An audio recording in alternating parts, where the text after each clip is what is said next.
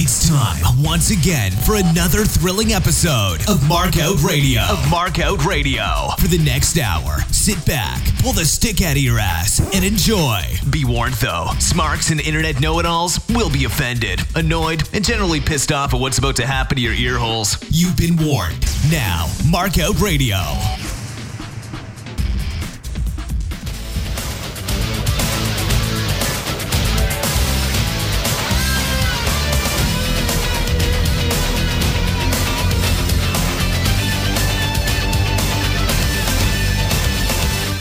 Right, welcome to the show.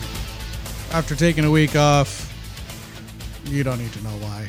Believe me, you don't want to know why. Uh, welcome to episode 79 of Markout Radio Goes Nitro for March 17, 1997, out of the Savannah Civic Center, Savannah, Georgia. Hosted by Tony Schiavone, Larry Zbyszko, Mike Tenay, and Bobby the Brain Heenan. I am, of course, your boy Dark Fox. And uh, this is Nitro's 40th win in a row with the ratings war that is war with a 3.6 to Raw's 2.4. Both companies are up a tenth from last week. There are 5,413 in attendance with 4,397 paying to be there and a $50,000, well, $50,857 gate to be fucking accurate. Yeah, I know, producer boy. All right. Accuracy is key. Yeah, whatever. That's what I tell you, not the other way around. This is uh, the post pay per view Nitro. It should have been a bump. That uh, didn't happen. Um, what? Up a tenth is not a bump, producer boy. Shut the fuck up. The show kicks off recapping the last moments of Uncensored, so let's talk a little bit about that before we get into the show. Uncensored 97 had 9,295 in attendance with 7,640 paying to be there. 101 and $184,000 $101,184 gate at the Coliseum in North Charleston, North South Carolina. There were $250,000 pay-per-view buys which beat Starrcade from last year and would be their highest pay-per-view audience up until this point. I give the pay-per-view three and a half out of five. Um, the matches happen this way. Uh, there's a dark match of Ice Train defeating um, Max Muscle. Um, no score, didn't get to see it, didn't want to see it. Uh, Dean Malenko defeats Eddie Guerrero to uh, get the United States Championship. I gave that four out of five. Ultimo Dragon with Sonny Ono defeats Psychosis. I gave that one three and a half out of five. Glacier defeats Mortis in the battle of the cartoon superhero Karate Kids. Two out of five. Buff Bagwell defeats Scotty Riggs in a strap match. Three out of five. Harlem Heat defeats the Public Enemy in a Texas Tornado match. I gave that four out of five. It was actually very good. Prince Iaukea defeats Rey Mysterio to retain the television championship. Two and a half out of five. And uh, well, Jesus, here we go. The triangle, goofy ass, shitty gimmick, weird nonsense bullshit match. Team NWO defeats Team Piper and Team WCW. Now, Team NWO consists of Hollywood Hogan, Randy Savage, Kevin Nash, and Scott Hall, with Dennis Rodman in their corner, sort of. They defeat Team Piper, which consists of Piper, Chris Benoit, Steve McMichael, and Jeff Jarrett, and Team WCW, which is Lex Luger, the Giant, and Scott Steiner. Um, Rick Steiner apparently had to go to the hospital. Now, they talked about this a little bit on Nitro tonight as well. So if you're rewatching this and you're trying to understand how Rick Steiner could have been in the hospital last night and yet competing on Nitro tonight and looking perfectly good, and even Tony remarks that his equilibrium is good, it's because it was bullshit. Rick did have to go to the hospital because his son got hurt. He just lied and said that his equilibrium was off and that he needed to go check get himself checked out. Now, this will become part of a gimmick later as um, it kind of got out because wrestlers just don't keep secrets at all for each other, really. It's the 90s. Uh, that he indeed went to the hospital for his kid, which, listen, when you hear Eric bitch and moan about Vince and how Vince runs the WWF and how he never gives his guys days off, and if they do things like, um, well, for example, when Ricky Steamboat wants to go spend some time with his family, Vince motherfucks them right out of their deals or takes them off TV or fucks them out of matches after having arguably one of the best matches in wrestling history in WrestleMania 3. So, anyways, what ended up happening was that Eric Bischoff is every bit the piece of shit that Vince McMahon is, or that he claims Vince McMahon is, and so uh, he would also punish his wrestlers if they took time off for their family. Because God knows Eric's not going to spend any time with his fucking kids, so uh, why would anybody else? Eliminations for this bullshit elimination match were uh, the Giant uh, elim- eliminates himself. Jesus Christ.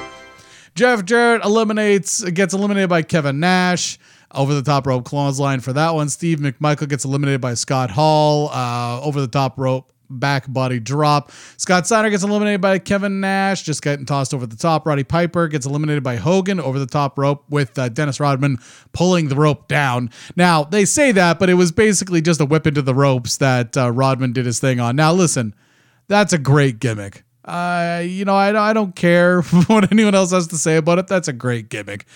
Uh, Chris Benoit gets eliminated by Hall and Nash over the top rope. Randy Savage gets eliminated by Lex Luger in the torture rack. Kevin Nash gets eliminated by Lex Luger going over the top rope. Scott Hall gets eliminated by Lex Luger in the torture rack.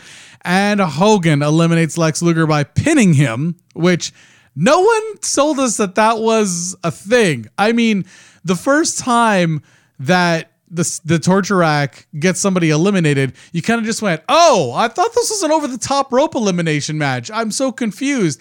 Why would I feel like that would be the. Oh, because Tony and fucking. Dusty said like eight times that you got to go over the top rope to be eliminated. Now, after Savage taps out to the torture rack, the he gets eliminated. Then all of a sudden, it's well, you know, it's uh, pinfalls and submissions as well. Oh, good. Hey, well, there you go. Changing things on the fly. Thank you very much. Always an intellectual treat when you change things on the fly for your wrestling fans that are watching a wrestling show and trying to understand what's happening in the wrestling show. But rules, fuck rules. Anyways, uh, Hogan pins Luger after Rodman hits Luger. It, well, I'm sorry, after Savage hits Rodman, or sorry, Savage hits Luger in the head after Rodman passes him a can of spray paint that he was like really subtly hiding in his. Because, you know, when you're promoting a movie you did with Jean Claude Van Damme that basically scored one of the lowest scores Rotten Tomatoes ever gives out, your acting credentials are definitely on point, especially when you're outperforming Hogan in the fucking Hollywood arena. Anyways, let's get back to Nitro now since Hogan has won. The W the stipulation will be weird. So here's the stipulation. Now, if if Team NWO won, which they did, they get to challenge for any belt at any time ever. Unfortunately, the only belt that they don't currently hold is the US belt. And at no point has any NW wrestler said, I want to challenge for the US belt? Not Scott Norton, not fucking Buff Bagwell, no one. No one says, I want to challenge for the US title. No, they're perfectly happy with the world title, with the cruiserweight title, with the tag straps. There's also a women's title out there, but let's just not worry about that at all either because, you know, we only seduced Medusa to come over here and throw the WWF Women's Championship belt in the garbage. So why would we do anything with that? So back to Nitro now. Tony's on a bump tonight as the show starts, and the production have changed the color of the font from that orange and yellow that we all know so well to green. So clever on St. Patty's Day. Oh, the 90s and the fucking technology that was available to you. I'm sure we won't get oversaturated with uh, St. Patty's Day references all night long. If this is your first time watching the show, that's the sarcastic voice. Tony lets us know that this is the second largest St. Patrick's Day celebration in the country next to New York City. Yeah, because apparently Boston and Chicago left the United States for today only. First match of the night is Rey Mysterio Jr. defeating Psychosis, two and a half out of five. Larry informs, us, informs us that Tenay has told them that Psychosis has swallowed Mysterio around the world, trying to prove that he's the better wrestler. I don't think that's how that works, even in wrestling. If you think you're the better wrestler, the challenger dogs you, not the other way around. So, how it should have been said was wherever Mysterio goes, Psychosis follows to try to prove that he's the better wrestler, not to say that he's absolutely the better wrestler. I, you know, wrestling logic doesn't even make sense when you try to explain it. It's just fucked in the head. We go backstage at one point during this match where Sonny Ono and an unmasked Ultimo Dragon, who is just covering his face like this. I got a question. Just be honest with me. Comment on YouTube or Twitch or wherever the fuck you are in chat today and comment and tell me, tell me please. Are you, it's not Dark Fox anymore, right? Yeah. Uh, it's totally hidden. You you couldn't tell at all this is me at all. Oh, by the way, Dragon was in front of a microphone. This is how he was fucking sitting. And don't get me wrong, I understand the facial hair might give you a clue, or the fucking obnoxious voice might give it away, but that is not how you hide your face. What's so hard about putting the mask on and just Rey Mysterio just taking the fucking chin strap off? I just, how hard would it have been to put the fucking mask on when the fucking cameras went backstage? But of course, kayfabe, Eric Bischoff, Japanese wrestler. Eh. Anyways, they're going to call the Japanese commentary tonight on the website. and Pedro Morales and Miguel Alonso are going to do the commentary in Spanish. Now, looking back on this for our younger viewers, understand that this is when commentary in different languages wasn't available over the same signal. The entire cable signal was being used by the video and one audio stream most channels didn't even they didn't even have the ability to have that SAP deal going where you could listen to things in Espanol. But what what we're expecting what we're experiencing here is technology is actually opening the door to allow Japanese and Spanish play-by-play to be done on the website. And don't get me wrong, it was a great idea. Unfortunately, it was delayed by a lot.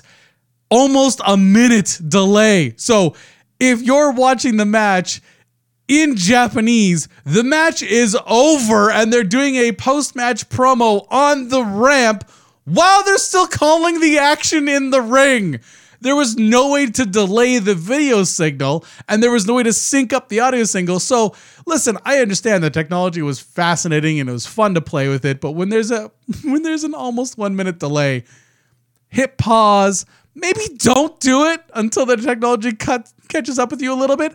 Or, I don't know, maybe try to get a video delay in there somehow so that the audio can sync up if the technology's not helping you. But, you know, it's WCW, it's the 90s, it's Eric Bischoff, and come on. Glorious! no, I won't give in, I won't give in. Oh, thank you, producer boy. It was glorious. It was absolutely glorious. Anyways, um, nowadays, of course, we take things for granted that there are some stations that are capable of broadcasting nearly a dozen audio streams and an HD image. So, I mean, I get it. Technology has come far. And yes, looking back on the 90s and shitting on it is kind of unfair. But I mean, fuck off. I'm going to fucking make fun of them because it's awful this was a decent wrestling match to start at the show, but it didn't live up to either of their potential at all. I mean, it got two and a half out of five because, you know, they hit all the buttons that you were looking for. It's just that there was nothing really all that. And don't get me wrong, I understand. I Rey Mysterio was in a pretty heavy duty match last night. You know, he's probably feeling a little tired. But again, we're gonna cover. Excuse me. We're gonna cover this later a wrestler's work week is Thursday through Monday. And what happens in those days is you wrestle pretty much every day. And the only difference between wrestling on TV or wrestling in a dark match at a house show is your ring gear. Really, at the end of the day, because you still have to do something to get people to come back to the show again. You, technically speaking, can't half ass it and then expect people to pay money to come and watch a fucking house show uh, if you're gonna fucking half-ass it all the way. I mean, WWF WWE wrestlers nowadays don't do that anyways. They don't half-ass it. They've got to perform on house shows too. Otherwise, they get fucked out of their contracts.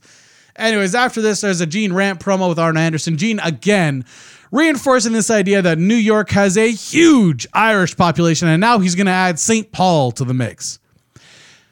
I imagine that any East Coast city in the US has a lot of Irish people in it, but the WWF and WCW war for the ratings means that WCW somehow can't acknowledge Chicago and Boston because they have stronger shows for WWF crowds.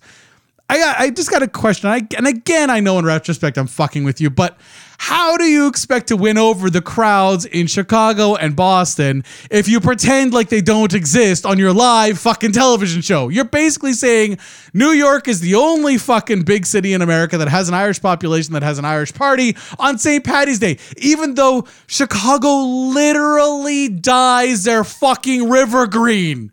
I just, I don't understand. And there are riots every year in Chicago, even during COVID lockdown on St. Patty's Day.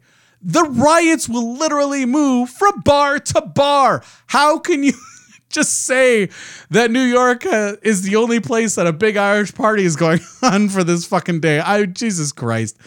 Hey, listen, if it was Columbus Day, fine. I get it cuz New York's full of Italians. We understand. But fucking Irish, man? Come on. Jesus Christ.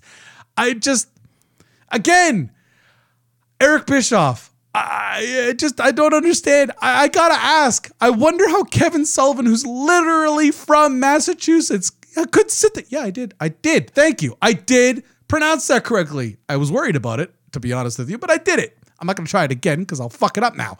But how does Kevin Sullivan, who's from that area, not get pissed off when he sees this script going out? The fuck New York? Fuck New York. Honestly.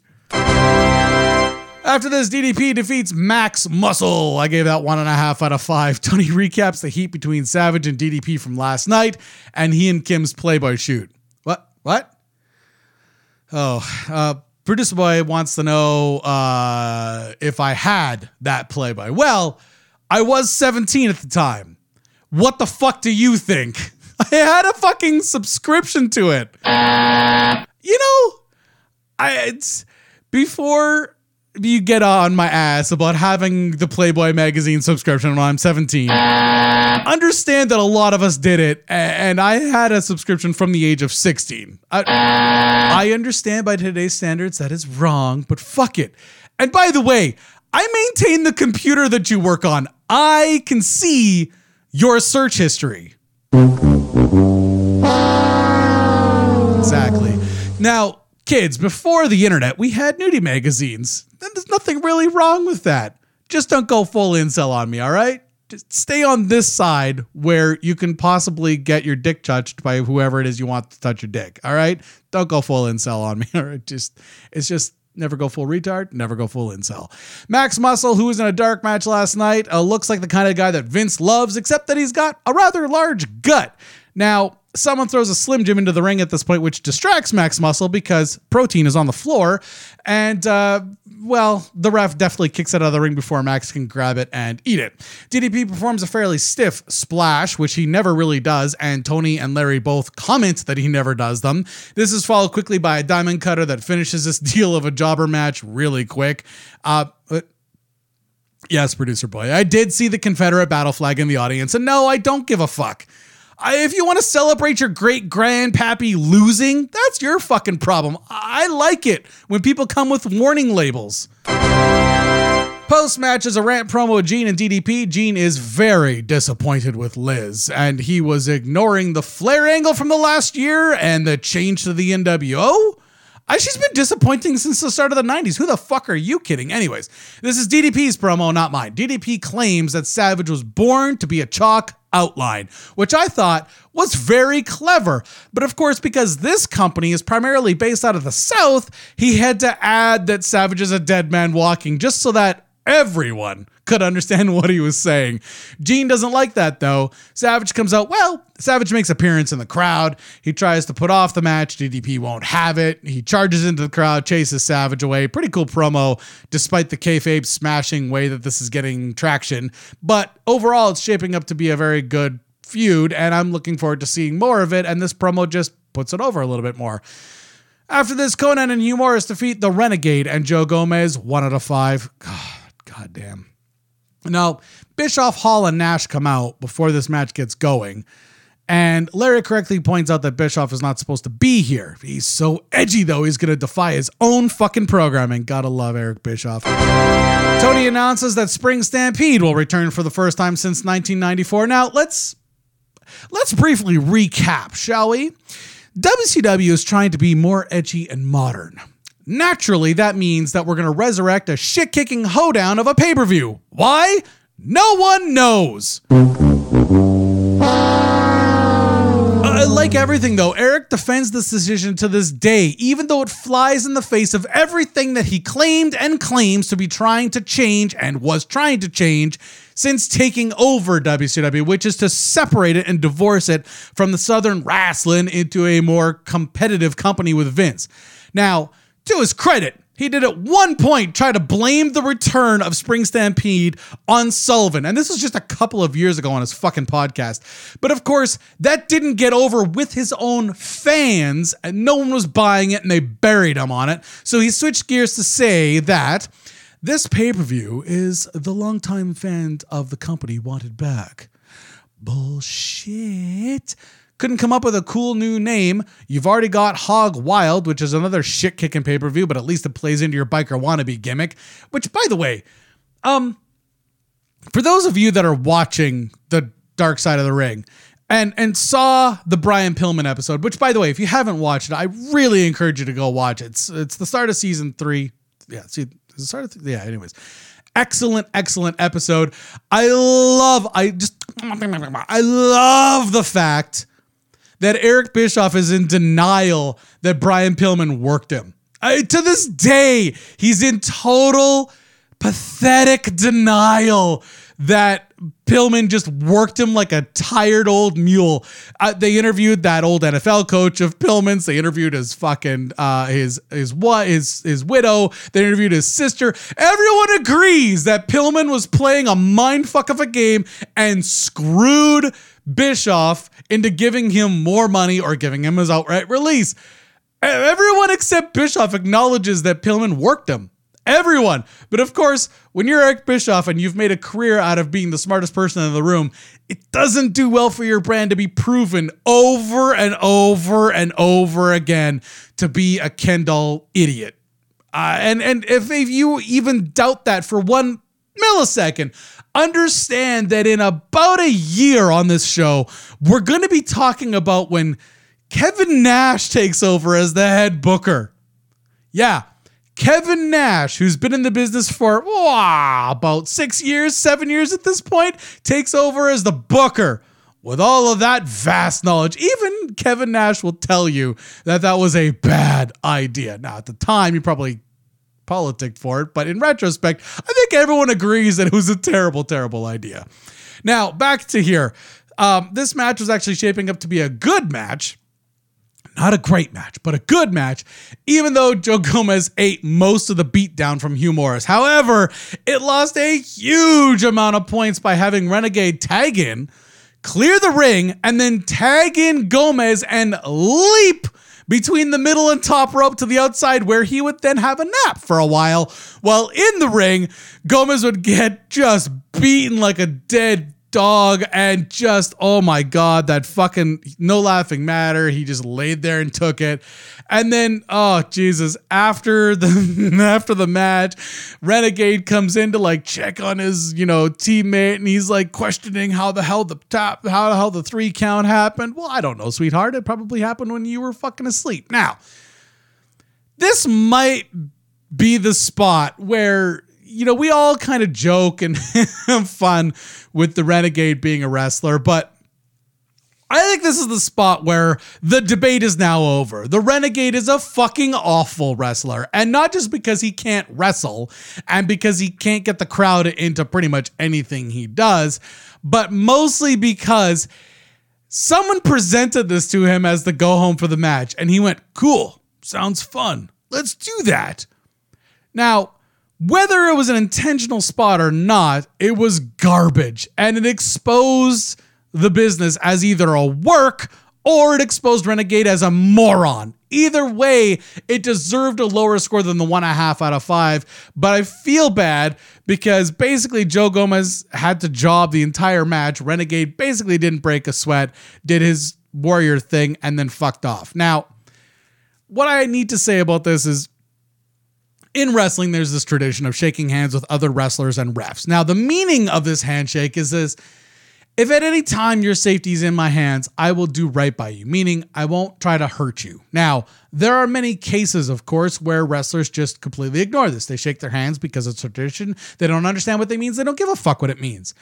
And then there are other wrestlers who just don't shake hands or wrestlers that just won't shake hands. Now, I going to the network for other things other than WCW uh, lately, but The Miz had a rather self serving show on the network uh, about how he got kicked out of the locker room for a few months when he first arrived. However, he didn't go in to explain why he got kicked out of the locker room for the first few months after he arrived.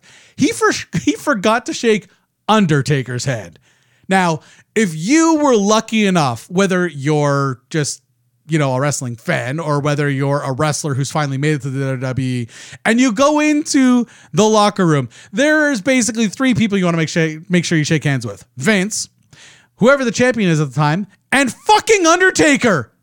This was a little test that Calaway used to pull with new guys. If he didn't stand up, he wouldn't stand out in the locker room. He'd just sit in his corner by his locker and just be sort of unassuming. You'd have to go search him out to shake his hand. And if you didn't, the punishment for everybody was getting kicked out of the locker room for a few months. It happened to Jim Neidhart, it happened to Kevin Nash, and it happened to Sid Vicious too. Now, as much as I like The Miz as a wrestler, and he's a pretty entertaining reality show guy too, but he can be a big fucking crybaby. No one was bullying him. He broke an unwritten rule. Now, he loves baseball, so he should know all about unwritten rules. But crying about bullying gets over these days. So the WWE is actually kind of smart to let him air this little bit of dirty laundry right now, especially with The Undertaker being so over with the entire universe at this point, and not just the WWE ones.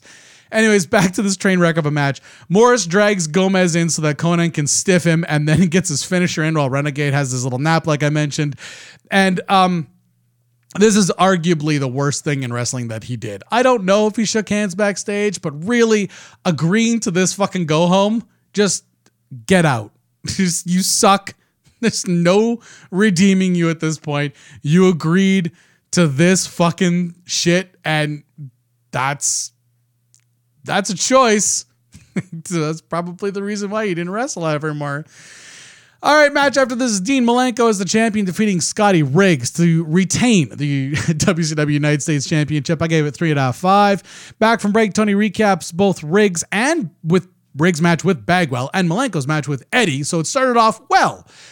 The match was actually really fantastic right up until the finish, which was fucking awful. And yes, it is worth losing two full points.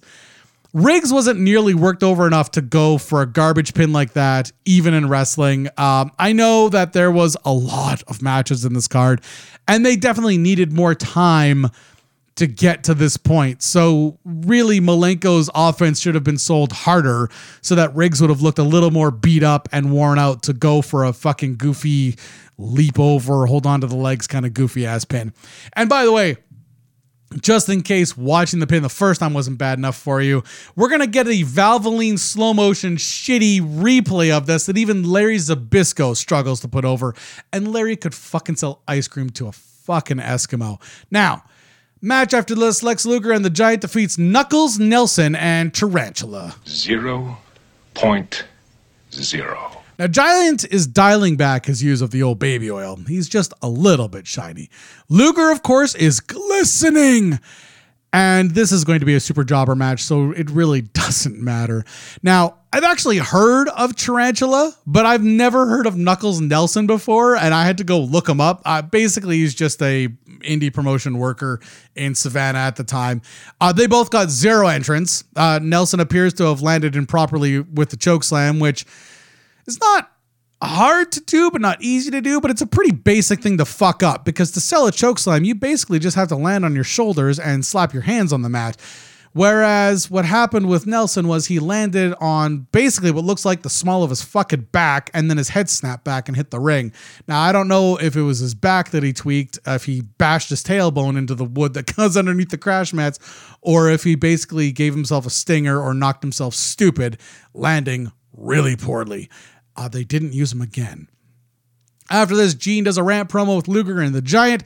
Giant's uh, promo was odd and unintelligible, but fuck sakes. Uh, Luger's was basically what would have happened if Nelson got a microphone in front of his face. He sounded like he just got dropped on his goddamn head. It, it, first of all, never shoot Luger up the nose. Uh, just as a note in retrospect to production, because it it's holy fuck he looks like a spitting image character when you do that. But anyways, his whole promo just made no sense whatsoever. Basically, at the end of the day, we're glad we've got Sting back. But what got there was a lot of subtle digs and innuendo and fuck yous all to get to the point where we're glad that Sting is back. So basically, we've learned nothing from Sting fucking off for a year. Uh, cool, right on. That, that that that'll go over really well. Back from break, Tony recaps the Glacier Mortis match from last night in the Battle of the Cartoon Karate Gimmicks. We coming for you, Oh, wait, wait, wait. Come on, man. Why is that still in your soundboard? All right. The Ultimo Dragon defeats Bobby Eaton. I gave that two out of five. The Japanese commentary ends as Eaton gets no entrance to job out to the Dragon, where Eaton can't even sell a flip from the top rope for the finish. And getting old in this business is not fun. After this, we get an NWO in ring promo. Hogan's part is short and sweet. Thank fuck. Savage agrees to the DDP match. Hogan Howard sucked. Yeah, well, that is true. Savage agrees to the DDP match. The Outsiders challenge the Einsteiners to a match at Spring Stampede. Hall gets hit in the head with a full cup of something. The promo took less time than the entrance actually did, which uh, was probably good for all of us. Right? We got a commercial break after this. Well, actually, it's the NW hotline that they're promoting this time. Now, let's just hit pause for a second. And again, we're going to take a little tangent in wrestling. Um, let's talk about the hotline gimmick for a second. Now, back before the internet was a resource for wrestling fans, there weren't very many smart. Um, the, then again, I guess the WWE Network is also a resource for smarks. Uh, there were, weren't very many people that were privy to how the wrestling business worked. Uh, the ones that were called themselves smarks, smart marks, which sort of a misnomer, but whatever. Um, there were even less that knew how the companies were actually working day to day and who was moving from which company to which company. Now, these days, it's harder and harder to pull off a surprise move in wrestling unless you're a company that no one watches anyways, and then you've got to promote the fuck out of having a name people know on TV there. But back in the 90s, there were anywhere between three and seven dirt sheets that I would consider somewhat reliable. These are basically rumor mills for the industry. They're not unlike sports, other sports have writers. So it's not unlike that, except that they're sort of mixing writing and acting. So, um, yeah, I know there's always the joke that, you know, wrestling's fake, right? Well, yeah, it is, but so is fucking the Avengers. But what ends up happening is these dirt sheets, they find out all the little tidbits that were going on behind the scenes, sort of like our little retrospectives that we do here. Um, but hotlines at the time were running. Well, they did an excellent job actually of making money through these hotlines. Now, in 1994, for example, the WWF held a call in vote with their 900 line to determine the winner of the Rumble, Royal Rumble between Bret Hart and Lex Luger. Uh, there was this great little spot where you really couldn't tell from the camera angle whose feet touched first. And so that was their way of sort of driving up business. Didn't make a ton of money, but it made a bit of money. There were other instances where WWF did a decent job of using their 900 line, but WCW and ECW really used them a lot better. Um, there was more kayfabe breaking going on in WCW and ECW's um, 900 numbers. These were also intermixed with bullshit quizzes and interviews with wrestlers in character. But WCW's would average about 5000 a week in profit. Now, Gene would get a big chunk of that, and he would pay Tenay, of course, because he's the professor or whatever. But the rest of it all went to WCW. They were a useful piece of the company to generate some profit, but they also sort of generated buzz around shows and everything else. Now, arguably the best use of the 900 line for WCW was when in 1995 the rumors of Ric Flair dying started circulating all over the dirt sheets. Now, WCW, of course, knew better, but they used their 900 line to announce that they had news of a 45 year old former heavyweight champion that had died. And then they said, call the 900 number this week and we'll tell you who it is. Now, you'd call and you have to listen to five minutes of Gene Okerlund's bullshit before finding out that it was actually Jerry Blackwell that had died. And he was a former AWA heavyweight tag champ. But the inference in their ads was that Flair had died. And so all the dirt sheets ran with the story that Flair was dead without calling the 900 line or hitting up their contacts in these companies to verify this. Now, journalism has always kind of been this way. The first to break the story wins, I don't know, a trophy. And you know what those are worth in today's society. This is a moron's way of running a business, though, because being the first doesn't matter if you're wrong. You lose the trust of your audience. So you got to check your shit. Being first is only good if you're the first one that's right. You only get one chance to hold the crowd's attention, and then they fucking bail on you faster than what happens to CNN. Hour two kicks off with only Heenan looking professional at the announced positions. The fans chant regal over the commentators, forcing Tenay and Schiavone to talk even louder since the production truck is useless. Jeff Jarrett and Steve Mongo McMichael defeat Alex Wright and Mark Starr. Gave that two out of five. Starr is on his way out. He's a year removed from retiring due to back injury. He was always kind of a jobber, though amusingly enough, WCW at the time called them enhancement talent. He did form a tag team with Chris Kanyon, who is now Mortis, called Men at Work, which were a shitty, shitty knockoff of the Smoking Gunns Billy and Bart Gunn in the WWF. Uh, they basically dressed the same way, minus the dusters, but they came out with Roadworks. You know what? Roadblock. They basically were a more attractive version of Roadblock. Anyways, as enhancement talent, you were mostly used as a training w, dummy at the WCW power plant, which if you're just tuning in, was WWE, WCW's version of what the Performance Center is nowadays. We get another side by side with still images from Uncensored. Thrilling stuff, guys. Thank you for the still images that I can barely see. Yet another fuck you to wrestling fans post pay per view, as this is yet another jobber match of the night. As Wright eats some offense, tags in the fresh Starr, who almost immediately gets himself into a figure four and taps out. Post match, Public Enemy come out. There's some rubber trash can tossing, briefcase bashing, and then a brawl to the announce position where the horsemen chase off the Public Enemy. Then they go back to the ramp to have a promo with Gene. Now, Deborah runs the start and the end of the promo, which is almost like Eric knew that I was that people were going to be watching this in retrospect and tuning out Deborah or taking a piss break when she's speaking. So she's gone and started and ended the promo. Uh, she gets nothing but heat because it doesn't matter which fan it is. The cunty chick with the shrill voice will never get over. It's just annoying.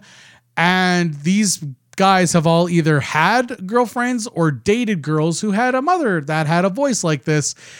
And no one thinks back on that time fondly. Ever. Anyways, Jarrett's part of the promo was decent. Mongo hated the fact that the fans are booing his wife. Who gives a fuck what Mongo wants? In the ring, the horsemen are working well together, but promo wise, they are still all over the place. Next, the Golden Voice bastard Lee Marshall calls in via the 1 800 Collect Road report from next week's location for Nitro, Duluth, Minnesota. I had to look up the spelling of Duluth and Minnesota because I'm Canadian and can't spell either of those appropriately. He references Rainy Day Weasels that they tried to sing at the place that he's at, and um, they also tried Mr. Tambourine Weasels, but they didn't know the words. And then the production team lost the image of Lee Marshall mid sentence. Uh, you know, Brain's burial of it was not very good either. But then again, this week Lee Marshall's wasn't either. They can't all be gold, ladies and gentlemen. They can't all be gold. Scott Norton defeats Chavo Guerrero Jr. after this. I gave that two and a half out of five. Norton is rocking new NWO themed ring gear and will be leaving for a Japan trip to rep the NWO over there as they invade New Japan Pro Wrestling. Unfortunately, his ring gear looks like he has a tiny white pecker. And I don't mean you can see the outline of his dick in his tights. I mean there's a white line going down the middle, and then two white lines going down his down his legs, and then a white line going to the back. So from the back, it kind of looks like he's wearing a thong. From the front, though, it looks like he has a tiny white dick. I'd show you a picture, but frankly, I'm worried about Twitter, Twitch pulling my shit down. Norton comes out claiming that Chavo is too small to face him, then repeats this a few times during the match. Chavo goes does his part well of playing David versus the Goliath gimmick in this match, where the Goliath actually wins with a very impressive and damaging looking power bomb. I will say this for Norton. I know he's a stiff monkey, but that power bomb on the way down, I thought he was going to put him right through the mat. And then when he hit the mat, I just Chavo had to literally convulse to really sell the fact that it was really impactful. He, he was really quite gentle with him, and not just for Scott Norton, just in general. After this, we get a Hodman, a rod, a Hogan Rodman promo, and I don't even know what the fuck to say about that. I just. Jesus Christ. Can he produce a beer? Because he can't produce a website. So I'm just the Outsiders, Kevin Nash and Scott Hall defeat the Bunkhouse Buck and Mike Enos to retain the WCW World Tag Team Championship. I gave it one out of five. Uh, Scott Hall, Kevin Nash, and Syxx come out. They sing Bad Boys together in the ring, which is heartwarming. Uh, but aside from this, the gimmick of being able to have a match whenever you want doesn't really even make sense, even in Kevin Sullivan's world. You are a big mark. Yeah, that's true. Enos just keeps getting fatter with with his arms and chest getting bigger. It's the 90s, so lean bulking isn't a thing yet, but steroids are, and Enos has some gnarly fucking stretch mark right where his pec meets his shoulders. Holy shit, it looks like an old lady's legs. I'm sorry if you're an old lady, but god damn. Hall gets a pinfall over Enos, even though Nash and Bunkhouse Buck were the legal men in this match, and it's all over. Chris Benoit destroys Billy, Billy Kidman, one out of five. The only really interesting thing to say about this match is that um, Kidman jobs out to the debut of the Crippler Crossface. So there's that. Holy shit, that was loud. Post match in ring promo with Gene and Benoit. Flair comes down to the ring, but first, Benoit cuts a promo that really should have been the end of the feud, but it won't be, of course. Flair gets on a stick and accuses Piper of dropping the ball at last night's Uncensored. Fair enough. After this, Rick Steiner and Scott Steiner fight Harlem Heat to a no contest. Now, this one I'd give two out of five as a match. It was shaping up to be a fairly decent match. However, it wasn't a match. It was an Eric Bischoff special, meaning it was a promo disguised as a match. However, I will rate the promo as 4 out of 5 because it was definitely an excellent promo. Michael Buffer costs a lot of money, but here he is on Nitro wasting some of the some of Eric's money he could be spending on enhancement talent that don't suck. I just I'm sorry. Uh, new ring gear for the Harlem Heat, golden ring gear. And about five minutes into the match, the NWO come out to work over the Steiners and Harlem Heat for a while before Luger and the Giant come down. We have ourselves a Donnybrook, as Tony will tell us. They clear the ring and a firework goes off before Sting descends from the ceiling. Sting mounts the turnbuckle, points his bat at Hogan as the NWO back away. Hogan freaking out because he's Sting's pointing at him. I I don't quite know why he'd be scared of that because he's beaten Sting like numerous times. He Sting's job to him, but whatever. This Nitro was an unmitigated dumpster fire. Just two out of five for the fucking show. Uh, it's and the thing is, it's not even the wrestler's fault for the most part. Uh, almost every match was a job fest. WCW has set themselves up as the antithesis to WWF's shitty, formulaic shows of jobber matches. But here we are again, job match after job match. I mean, I get it. There was a pay per view last night, but fuck off. That's not an excuse. These guys wrestle all weekend all the time anyway. Having a house show and having a pay per view show, like we talked earlier, is only different in so much as you break out your best ring gear to be on TV. I don't know who fucked the bunk, but they fucking ran a train on her, and it's embarrassing what they put on TV again. The blame falls squarely on the shoulders of Eric and the booking staff, period. You can have 11 matches in a two hour show, but they're all sub five minutes. No one's going home happy. You could have put Konnan and Morrus in a match with Luger and Giant and had a blow off at NWO run in. It would have made sense. Fuck. With Konnan and Morrus, you could have had a horseman run in. You could have had a public enemy run in. It could have been any number of things. You didn't have to put both of those good teams with jobbers. It could just be a blow off, a double DQ, someone DQs. Who the fuck cares? Anything but jobbers over and over again. You're supposed to be different from the WWF. Now, this isn't all a shit show, of course. The Malenko Riggs match and the Norton Chavo match were good, and the end of the show was excellent. But it wasn't enough to pull the nose up on a totally garbage episode of Nitro. Not when you're dangerously close to WWF's numbers week to week. Yes, Nitro's still on a winning streak. Yes, that's impressive. It's especially impressive when they mail it in on Nitro after the last two fucking pay per views. Next week, Raw's gonna go up in the ratings while Nitro drops. It'll be the closest margin since August of 95. This is no time to fuck around and produce garbage episodes of your flagship show. WWF is trying to get their shit together. Gone are the days where they draw a one in the ratings. They're drawing consistent twos and into the mid twos. But while their star is rising, so is WCW's. And it's just that theirs is rising a little bit faster on the heels of the NWO and Sting gimmicks. But now is not the time to take your fucking hand off the wheel. Holy shit. It was an awful fucking Nitro. God damn. Well, that was an abortion of a show.